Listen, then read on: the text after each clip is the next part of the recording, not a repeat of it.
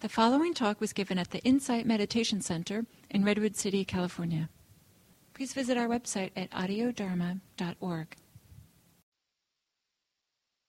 We'll do our next sit before long, but I don't want to start off directly with the sit. Uh, sometimes coming back after lunch, you know, this can be a sleepy time, and you may need to digest a little bit. And um, I actually want to get to a little a little further in the material, and then we'll but we'll do another sit pretty soon.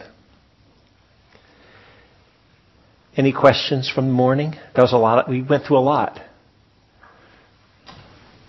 Yeah. Okay.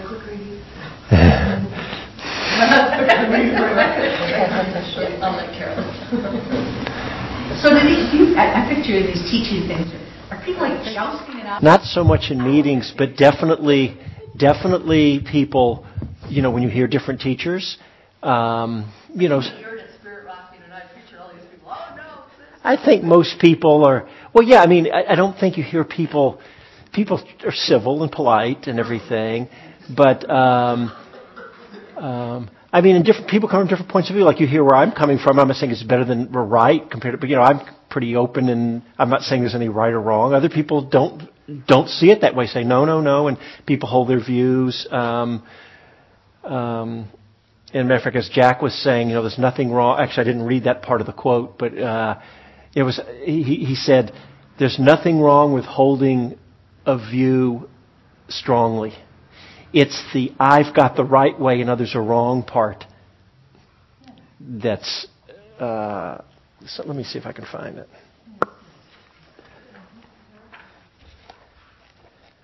I mean, I appreciated just, you know, we read that quote today and really appreciated. Um,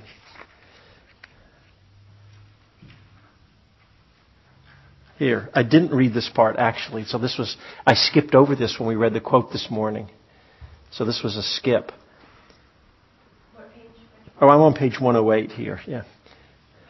So I had skipped over one little piece here. So Jack had said, in the early part when he was saying this mandala of skillful means, and then he had said, throughout Buddhist Asia, people are very opinionated about their views on jhana and on vipassana and what makes insight. And then I said, in Buddhist America also, and Jack said, in Buddhist America also, but it is not as bad here. There are a few very opinionated people whose names I will not mention, but they make their opinions very clear. And I find that amusing. I don't see something wrong with holding a Dharma perspective strongly. It is the I have the true way and the others are wrong part that is added. In the Sutta Nipata, the Buddha explained that those who cling to views annoy other people. It, the Buddha didn't say it exactly that way, but yes, something like that. He goes, and suffer themselves. In fact, there is a much more open-minded and less dogmatic approach in general in the U.S. and in the West than I found between students and teachers in Buddhist Asia. This has come about because we have access to the Dharma in this entire mandala. So, um, you know, I, I really just appreciate kind of the just the way he's holding it all, and and and it is true because we see people apparently have gotten tremendous benefit of, of, their Dharma practice in practice in many, many different ways. So that's the important thing. There's not a right or wrong or one better than other. It's just, you know, what fits each of our needs and our temperaments. Uh, yes, sir.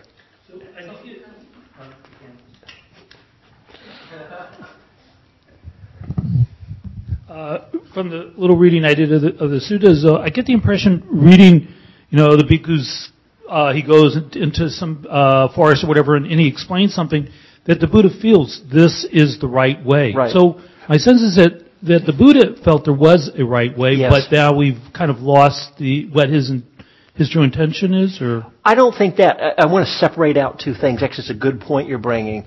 I think the Buddha did. It was talking about a right way as far, um, but I don't hear him saying there's one way of practice that's the right right practice. And I think it's what Jack said earlier, if I can just repeat.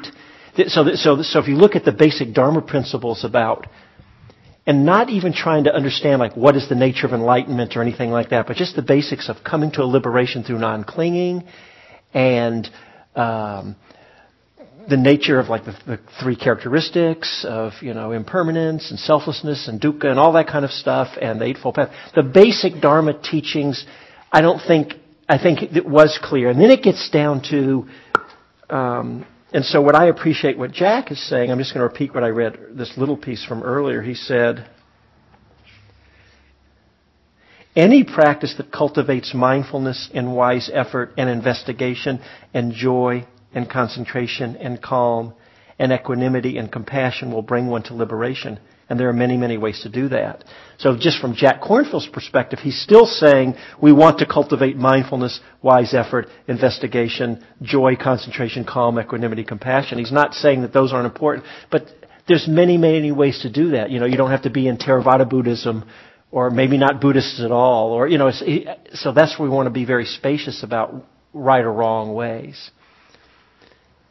And even in what we're focusing on today, you know, we've already seen, again, I keep saying we're going to get into these controversies in a little bit this afternoon, uh, since we've kind of laid the foundation.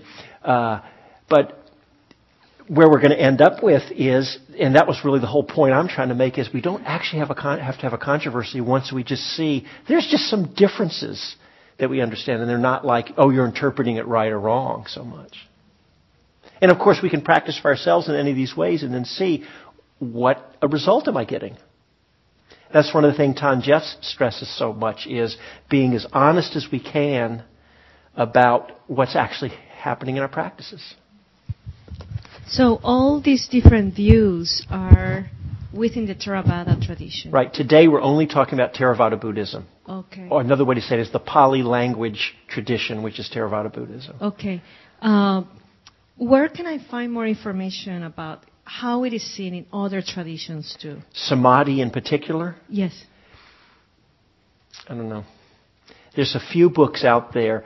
Um, let's see, Alan Wallace has a book called The Attention Revolution from Alan Wallace. He's talking from a.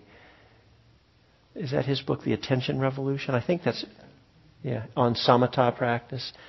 There's a book. So when I was originally going to do this book, Actually, I was going to try and take the same level, but then actually take through all these Mahayana things and bring it in. It would have ended up for, being this. And second of all, it's because, you know, there's so much suttas and everything. It just seemed like, so maybe someday someone should do that also. Uh, and I've actually, I've already gotten a little criticism that this didn't do that, but it was just, the scope is just the scope of what it is. Uh, and it's, a matter of fact, if you go on Amazon.com, there are two reviews. One of them is about the book, and then one of them is complaining that, uh, not about the book, but about that. But um, so, um, you know, someone should do that. And I'm, but I don't know if anybody's really done it. You can, I don't know. I mean, why hasn't anyone done this in this tradition like this before? There's an interpretation of the Visuddhimagga, uh, drinking the Ganges. Right. And, uh, uh, that's Matthew Flickstein's book. Yeah. Yeah. Right.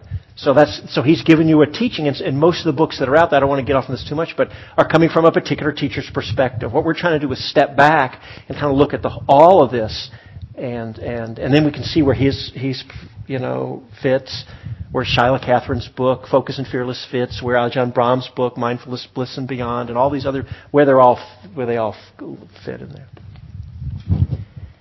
Um, if you turn to page ten in your uh, handout.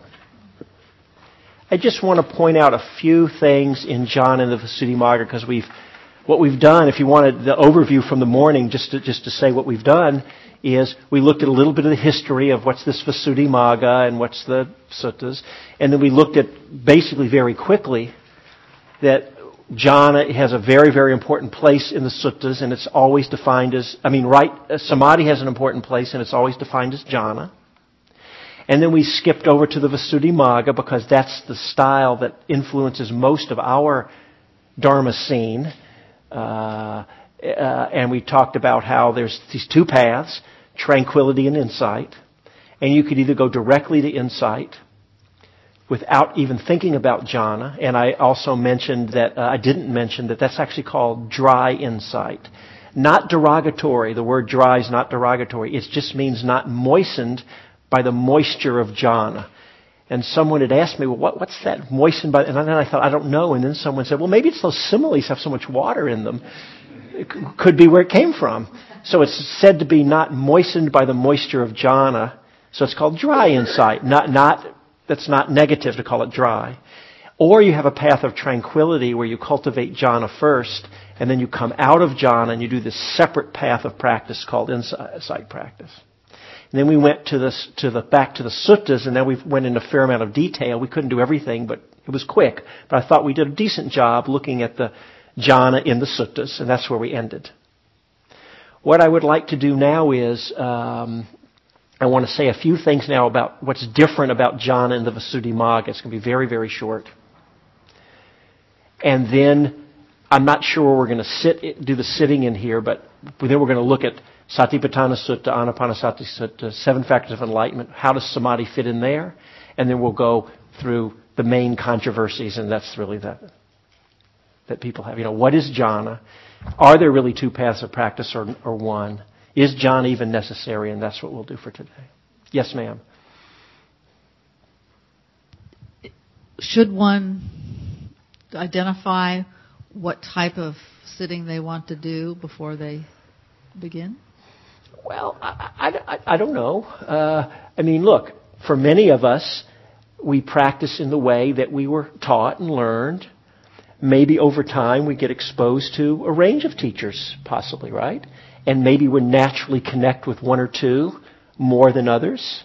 And we may just, or maybe we haven't even done that. Maybe we've just learned it. You know, you did a retreat at Spirit Rock, or you go with a particular teacher and you hang out, and that's what you learned, right? And that's just what you do, and it's fine and good. So, great.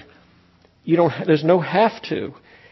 Um, I think one of the things that's happened is because the insight meditation scene in this country has as I said earlier, other influences have come in over time. So it's not that what I'm about to say isn't 100%, but that it's mostly been based on come out of Mahasi Sayadaw's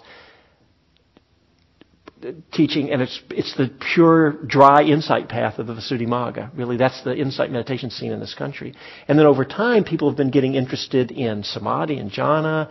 Then how's it practiced? And so, and then what's happening is people are hearing from different voices. All of a sudden. Um, well, wait a minute, you're saying one thing, you're saying something else, and what is jhana? And they're not all agreeing. And so, because of that, for those of us who are being exposed in this way, I do think it's useful to educate ourselves. Well, what's really going on?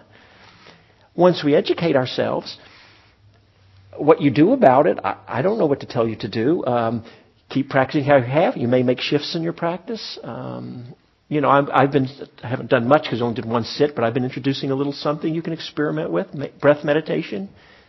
You, that sort of, haven't gotten into it, but that integrates them all together. And you may try it out, or you may, I don't know what to tell you.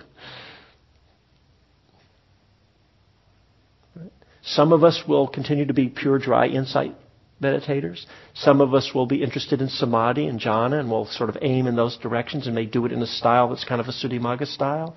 Some of us may want to do that and it'll be more like I do, which just kind of integrates them all together and it's more of a sutta style. So, some of us may be Zen practitioners, right? If you're doing zazen, you're not doing any, you're just it's just kind of a sitting and being, right? Isn't that true? You're kind of just expressing the Buddha nature that's already. Uh, maybe not saying it right, so I want to be careful. You know, it's all good. That's the good news, is that I don't think you can go wrong. I, I don't think you can screw it up. I like what Jack said. Anything you do that's developing some mindfulness and some stability of mind. If you look on page 10 of your notes, I just have a little short piece. I just couldn't get into it much. Jhana in the Visuddhimagga. So just a few things. This is not, remember, I, for those of you who came later, um, I mentioned that you don't have to learn everything in these notes, that I was going to mention a few of the key points to remember. Uh, what we're, what we're going to say now, none of this is the key points that you need to remember. But it's just, just so it's up to you.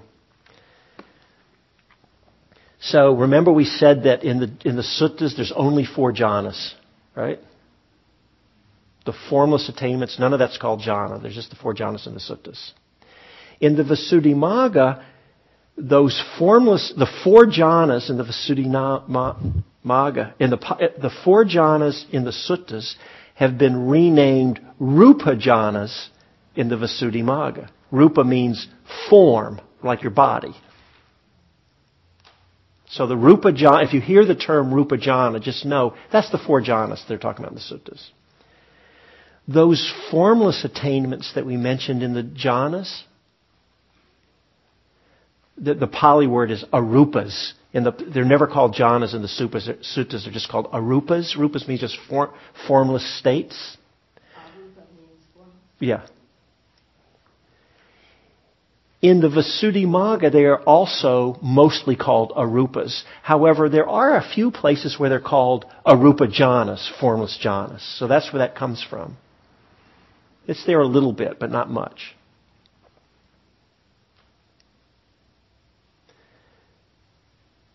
Actually, usually in the Visuddhimagga, the four arupas and those four formless jhanas in the Visuddhimagga, as I say in your notes, are really put together to call the eight attainments.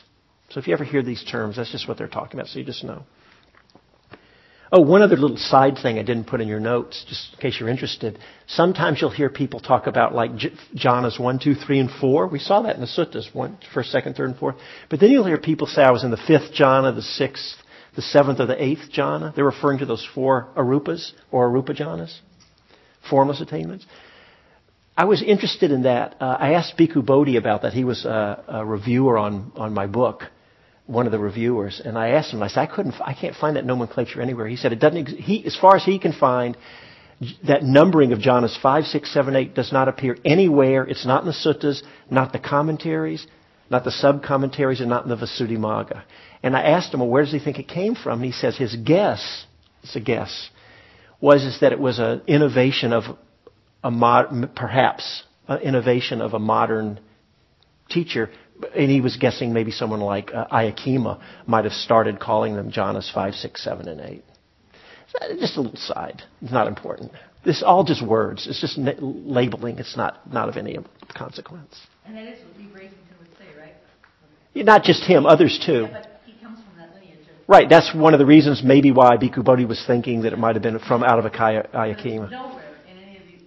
Not in a single place. I couldn't find it anywhere. And I don't know all the, you know, sub sub commentaries, but Bhikkhu Bodhi, he just knows all that stuff. He says doesn't exist anywhere. It's kind of interesting. you know, so people are, it's not, that's not that much of an innovation, right? Who cares? It's just naming things, right? So whether you call it arupas, as in the suttas, or arupas, or occasionally arupa jhanas in the Visuddhimagga, or you call it jhanas 5, 6, 7, 8. As long as we know what we're talking about. That's a little something.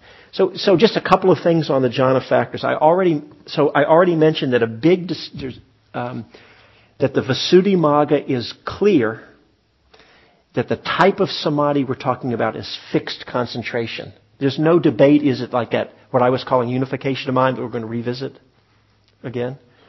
In the Visuddhimagga, they're explicit. It's fixed, one-pointed concentration you lose the experience of changing formations. Right? Visuddhimagga is clear about that. Sutta's not so clear, although I, we're going to look closer. Visuddhimagga is clear that you can't, you've lost, there's no awareness of the body in Visuddhimagga jhana. And we'll look again, this is, I'm sort of saying this for the people who came later, all those jhana similes that it's just so clearly, obviously connecting to the body. So we're going to look at well, how can they, how do they reconcile that? But Visuddhimagga, no debate, no body awareness. It says it explicitly. There's, I can point you to the quote. It's right there. Another reason why you have to do, you have to come out of jhana to do insight practice. You can't experience changing. See, in the Visuddhimagga, if you do that kind of jhana, you definitely have to come out of that to, do, to have insight. And we also mentioned there's actually no such thing as insight meditation in the suttas. That was another. I mean, there's the practices that we're calling insight, but they don't actually lay it out like in the Visuddhimagga. Uh, the jhana factors, the Vitakka Vichara, which, which is the hardest thing to get a handle on what it, what it really the intended meaning is. I mentioned earlier in the Visuddhimagga uh, specifically clearly means connecting and sustaining the attention on the meditation object. And they give a lot of images about that. I didn't have a, I didn't put them in your notes here. But it's like, they'll say it's like the attention goes to the whatever the object. It's like striking a bell. There's the strike and then the sustained sound that stays with it. They use all these different kind of images, but so they're very clear. Um, in the piti, uh, they get very specific. We're not going to do that here. That rapture or the bliss, and they break it up into five different kinds, and it's so they get very, very detailed. None of that's in the suttas, but the Visuddhimagga very, very detailed. Sukha, pleasure or happiness, and actually, one point I do want to make about that is that's not in your notes.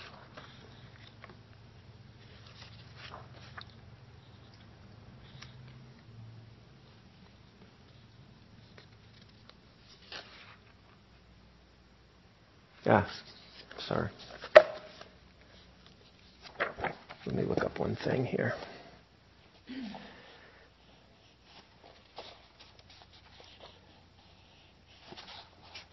Sorry, hang on, you guys. Here we go. Right. So in the in the So in the Visuddhi, remember I said in the suttas there's this, uh, the, the sukha, whether it's meant to be mental happiness or pleasure or in the body. And it's, it's pretty clear it was in the body with those similes. In the Visuddhimagga, it's all mental. Remember, you can't feel your body. So what they say, where I was trying to look up a particular quote, but it's not important. Um, it's a mental, the bliss is mental, which, and then when it settles down into the sukha, um, it's mental, and then they say when you come out of the jhana and can feel your body again, there'll also be left over in the body. You'll feel it then, even though you're not in the jhana anymore. So that's just. And then the ekaggata, the one pointedness, uh, we already have talked about that. It's not unification mind. All right. Let's see how we're doing on the time.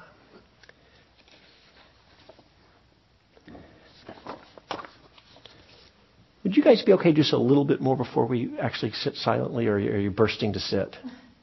I'm just taking a poll of the room.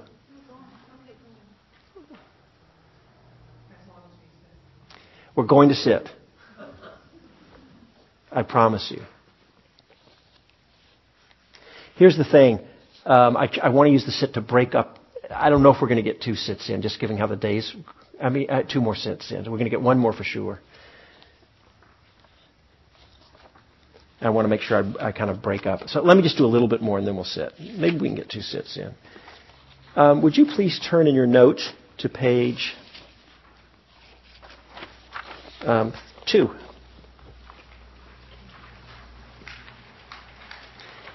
I want to at least look at the seven, seven factors of enlightenment, and then, may, then we'll do a sit.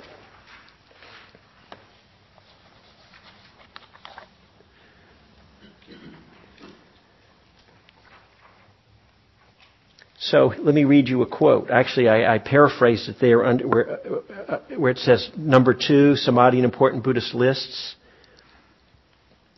All those who escaped from the world in the past, or escape now, or will escape in the future, he's saying all those have become arhants or have become fully enlightened.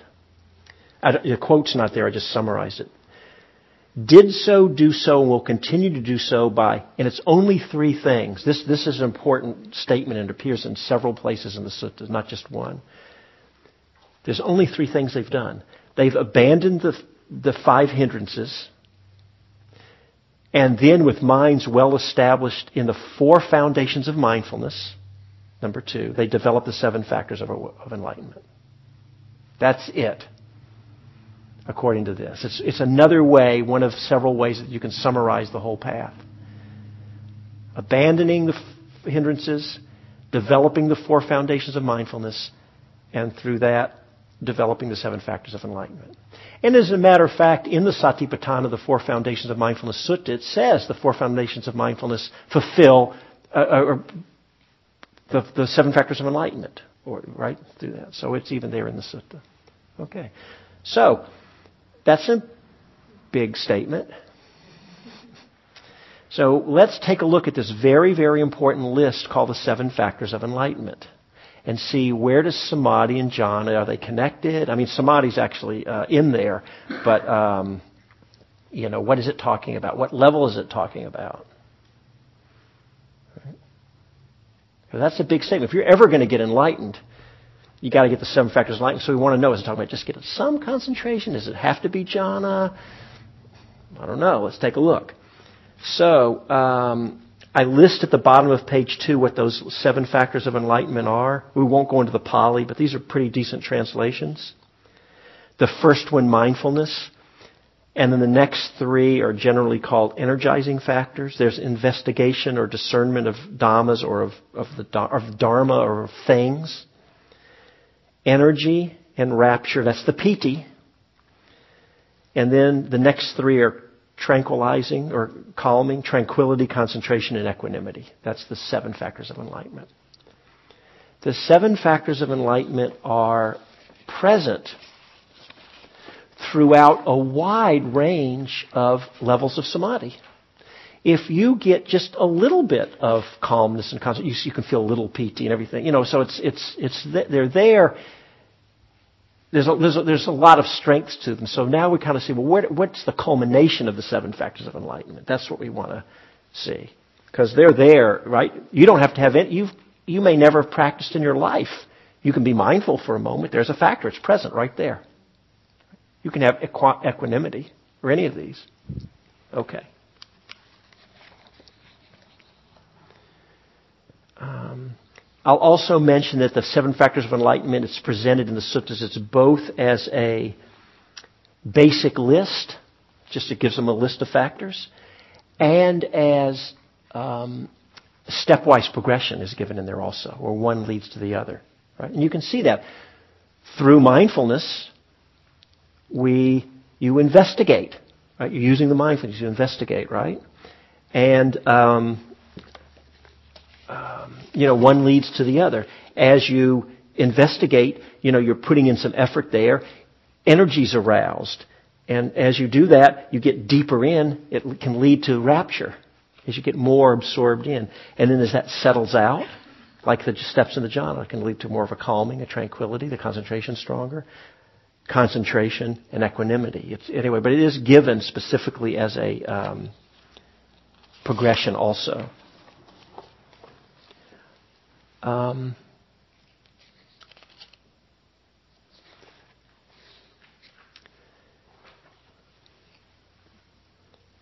so jhana is not mentioned here. Now you could say, well, it says samadhi, and unless explicitly stated otherwise, would the Buddha be speaking of something other than right samadhi? Right samadhi of the Eightfold Path, as we saw, is the four jhanas. So is it talking about not having right samadhi here? So I'm just throwing that out there. We can't, it's just one piece of the puzzle.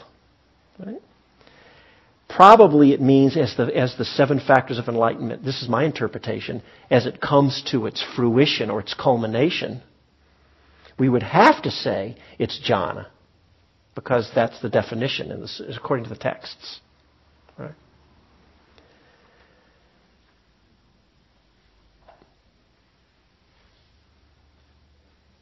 I think I want to take a look here that, that the seven factors of enlightenment in its step by can be viewed as a condensed summary actually of the step by step path to jhana. I'm, this is this is one of those areas. Remember, I told you there'd be some things I think are I think are pretty clear, and other places that it's open to interpretation and it's controversial. We're in controversy territory. so just because I'm saying this, it's not the only possible way to interpret it. But we want to look at that there. So we understand the meaning of samadhi, you know. Um, by the way, um, both the seven factors of enlightenment and jhana, they're both in explicitly in different places in the sutta said to be based on virtue. Their rise dependent on abandoning the five hindrances. So all the same supportive conditions are, are listed for both. Right?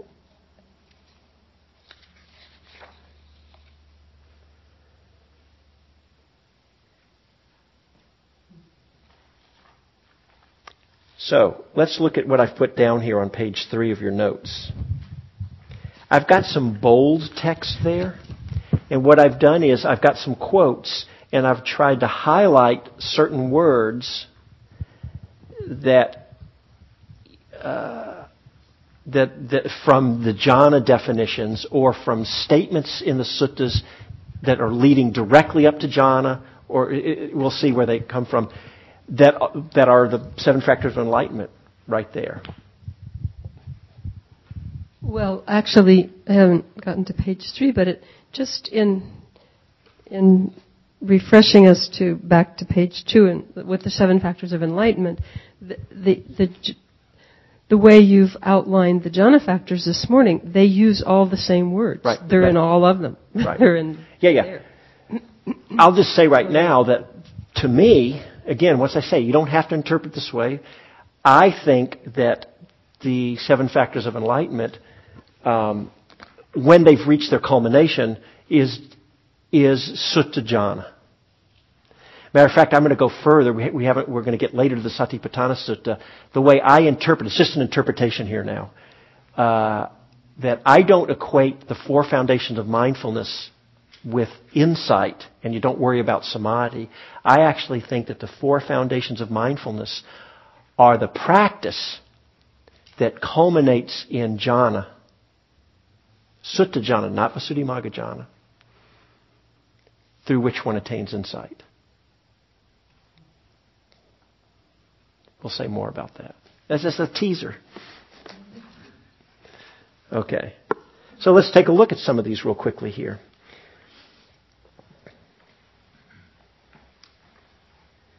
So this first quote here comes from this uh, Fruits of the Homeless Life Sutta.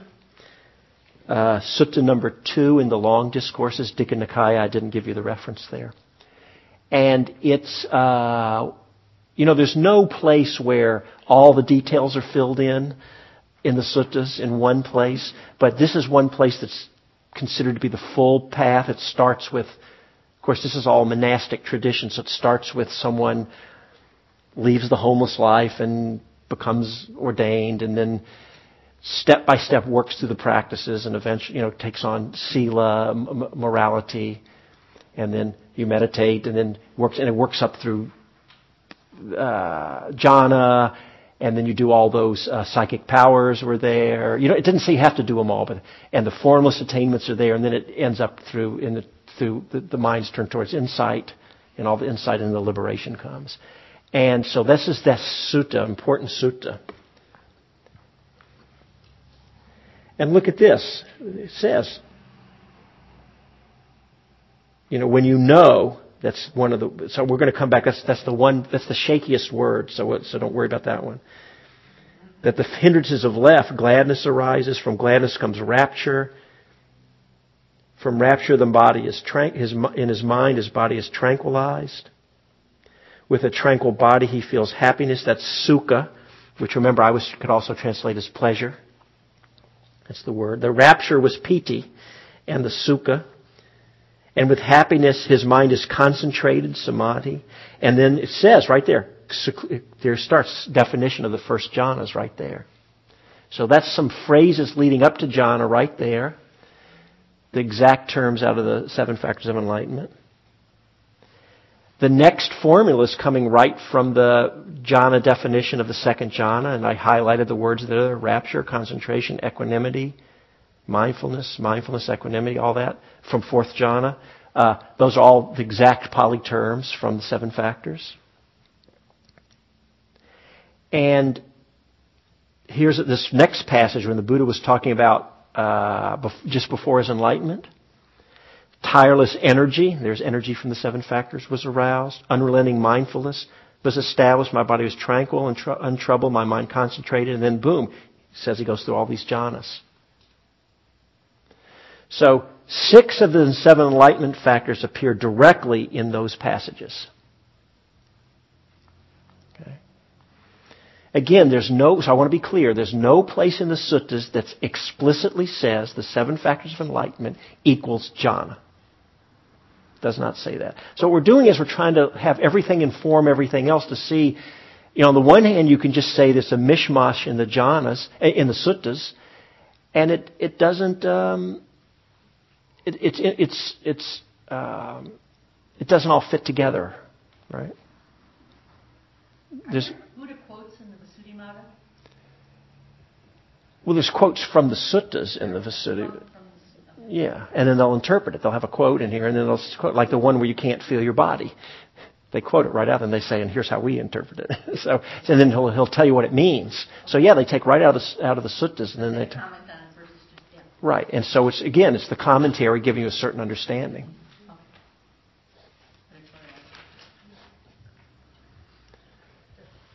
Do you happen, do you happen to remember the Pali for gladness? Um, I don't offhand. I could look it up.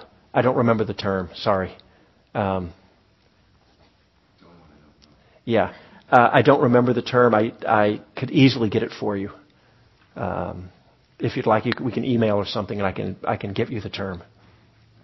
Um, I've got it. I actually did a trans, translate it, but it just in my poor brain, it doesn't, the stuff doesn't stick. That comes, uh, Gil handed out, like the talkers and handed out, and there's, behind the handout, there's two different quotes, and they mix it all up. There's sometimes sukha is joy, sometimes it's happiness, Yeah. Yeah, I don't think that gl- sukha is uh, um, is what's translated as gladness here. I think it's something else. I think if it was gladness, it would, it would be happiness or pleasure. So, but I just don't remember. I'm sorry. Yeah. So what I'll just say is this. Um,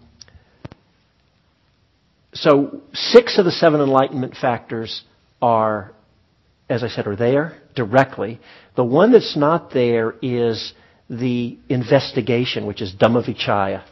The second, it's on your list, the second factor of enlightenment. It doesn't show up in this list, but I've been told this is a little stretch, but you know I'm really trying to make the case here. So, but you know, um, as I I don't know if I did I say this in your notes.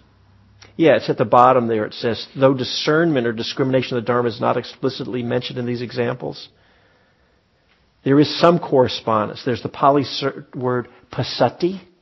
So vipas- passati means to see. Uh,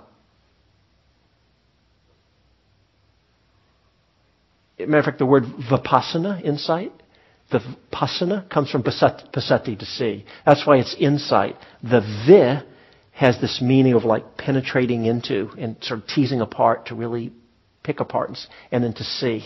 So it's to see deeply into. Um, but besides to see, there's a secondary meaning to passati. It's, that's a real meaning, and it means to recognize, to realize, or to know. So, you know, that word up there that, uh, that I said, and when he knows these five hindrances have left him, that's passati. That's not that far away from the investigation of to discern and to realize and to know. So you can, I think you could kind of, that's a little weak, I guess, but. Uh,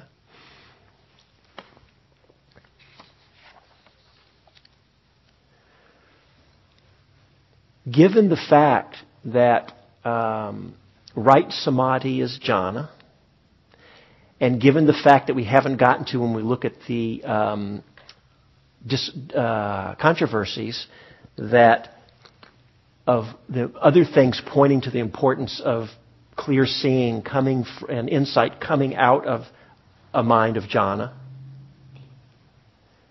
And that statement that's saying anybody's ever been enlightened by uh, you know practicing the four foundational mindfulness that ends in jhana.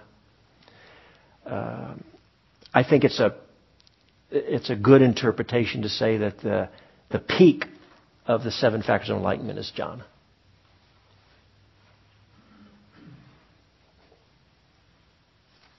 But that's what case that if you take it a different way, you you can legitimately do it, and nobody can say you're wrong. Um, okay. What I thought we could do is then shift gears. Let's have a sitting period. Okay. And then when we're done, we still want to look at the Satipatthana Sutta, the Anapanasati Sutta, and the controversies. I think we can just touch on them pretty quickly and get to the main.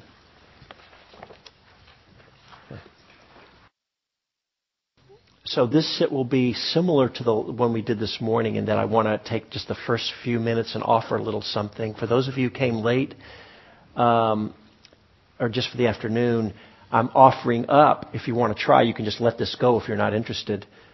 The way I've practiced is breath meditation. And it's a way in which we don't separate out insight is separate from samadhi, and, but, but it all gets synthesized into one practice.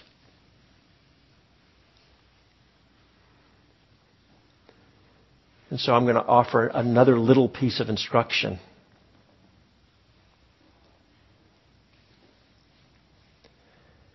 The importance in practicing in a way that we say is not separating out two different paths is when the mind is settled and you're able to stay with the breath, and it's natural when you can do that, then you want to practice in that way.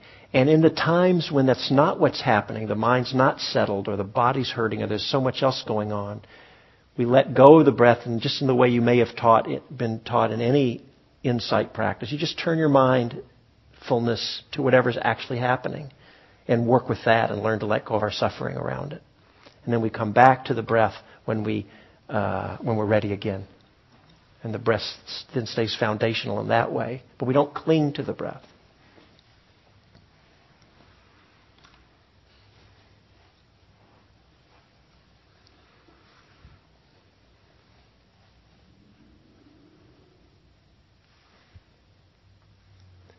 So, this one piece I want to add now,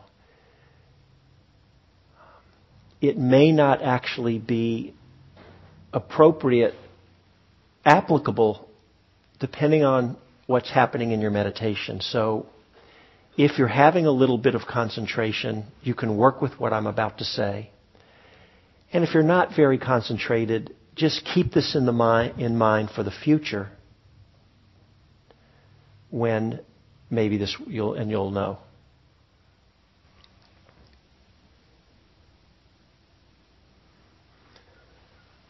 Once the samadhi starts to strengthen, even a little bit, we mentioned earlier that there's the nimitta, there's the signs, there's the whatever experiences you're having where the you know the mind is getting more concentrated. And so when that happens, you'll notice that there's actually two separate, distinct things going on. There's the, there's the feeling, this experience of the breath itself, the actual physical sensations of the breath, whether it's the movement of the belly, the coolness of the air at the nose, same as it was before you had any concentration. And then in addition to that, there's the experiences of the samadhi. Maybe if there's energy moves in the body, or there's pleasant feelings, the stillness, the calm. Maybe you see light or energies move in the body, or spaciousness, expandedness, or there's so many different ways. It's just whatever way you know that, oh, I'm having, it doesn't have to be words, but oh, I'm, there's some concentration happening. Those are two separate things. The experience of samadhi and the physical sensations of the, of the breath. They're not the same thing.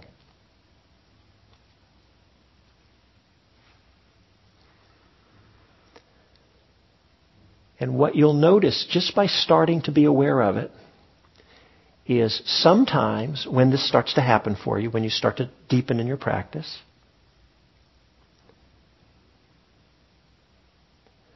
sometimes on its own, without you doing anything, the experiences of samadhi will be stronger in your awareness, more predominant in your awareness than the sensations of the breath. The breath will still be there, but you'll mostly notice the samadhi.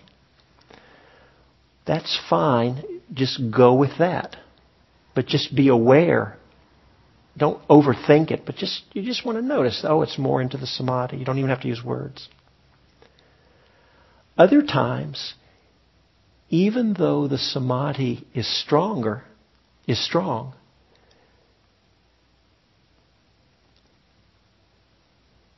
on its own, the sensations of the breath are popping out to your awareness more than the experience of the samadhi. That's fine. Go with that. You don't have to change it. Just knowing the difference between the two. Sometimes on its own, the experiences of the breath and the experience of samadhi can be coming up together. They're kind of mushed in, they're both kind of equal there in your awareness at the same time. Just be aware that it's like that and go, let go with that.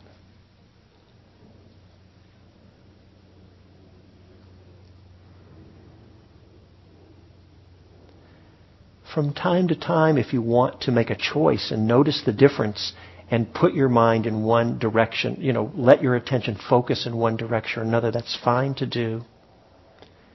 And other times you may choose just to let it just be how it is naturally. And it's just more noticing what's predominant.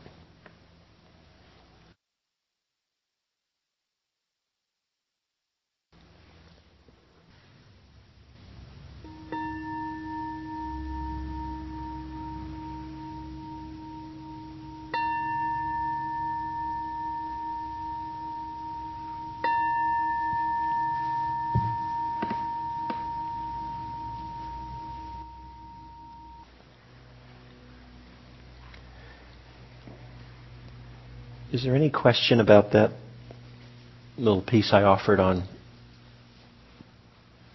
meditation instruction? Anybody, if, for any of you who tried it, again, it's not applicable if you know if you're not carrying um, samadhi through in your daily life practice. Then you know, you'll have to save that for another time.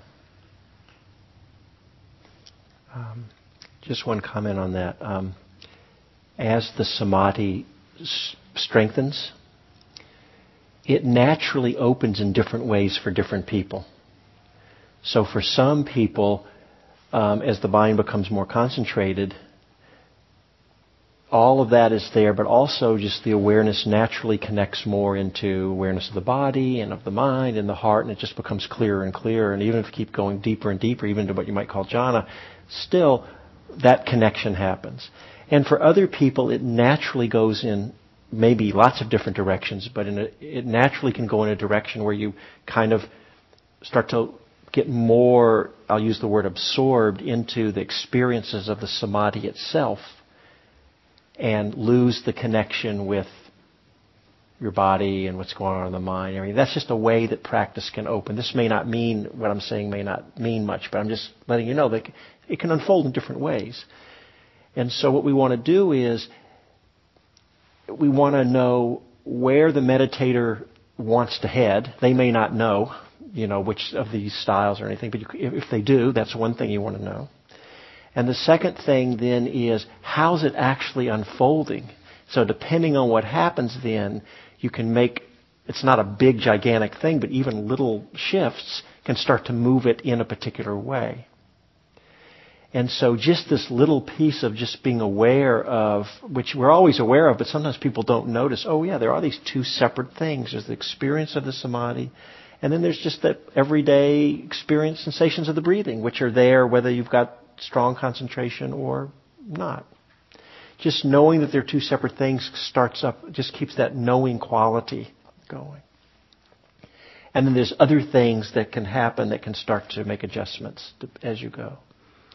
For example, we mentioned earlier in the Visuddhimagga, you know, they might tend to have you if that visual nimitta comes. This would be way down the road, but if that visual nimitta comes up, you know, you you you let go of the breath or the body, and you everything goes onto the nimitta, that purely mental, and you go into this purely mental experience and lose the body, right?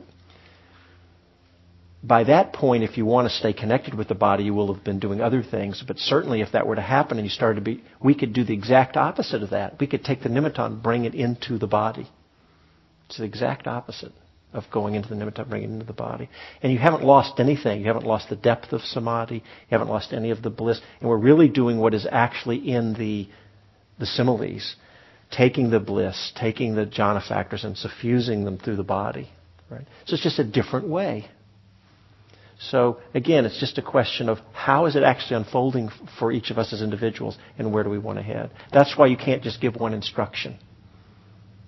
That's why no matter what kind of book you write on practice, be the best book in the world, it's not, it's going to give us some general guidelines, but it's not eh, going to fit for everything because our experiences can be all over the place, right? So you, that's why we all need some guidance. And of course, at some point it kicks in and takes over on its own, and then then it just then our inner wisdom guides us. Let me check in here. It's 3:10. We're scheduled to end at 4:30. That's in an hour and 20 minutes. Um, happy to take a short break if you need to. If you don't need to, if you want to stretch for a minute or something like that, we can just keep going in the material a little, and it may even be possible to have another sitting, shorter one, but a sitting for the end, too. So let me just take the pulse. I'm, I'm sure we're all in different places, but um, anybody want to say? Do you want to take a break or keep going? Okay. Okay. Why don't we do this? Uh, let's take a minute. If you want to stand up, and then any time during the next hour, if you need to, you know, take care of yourself, go take a break if you want and step out. Because we're coming to the point which I think is kind of the hopefully we can all come together now a little bit. Maybe it's already coming together, I don't know.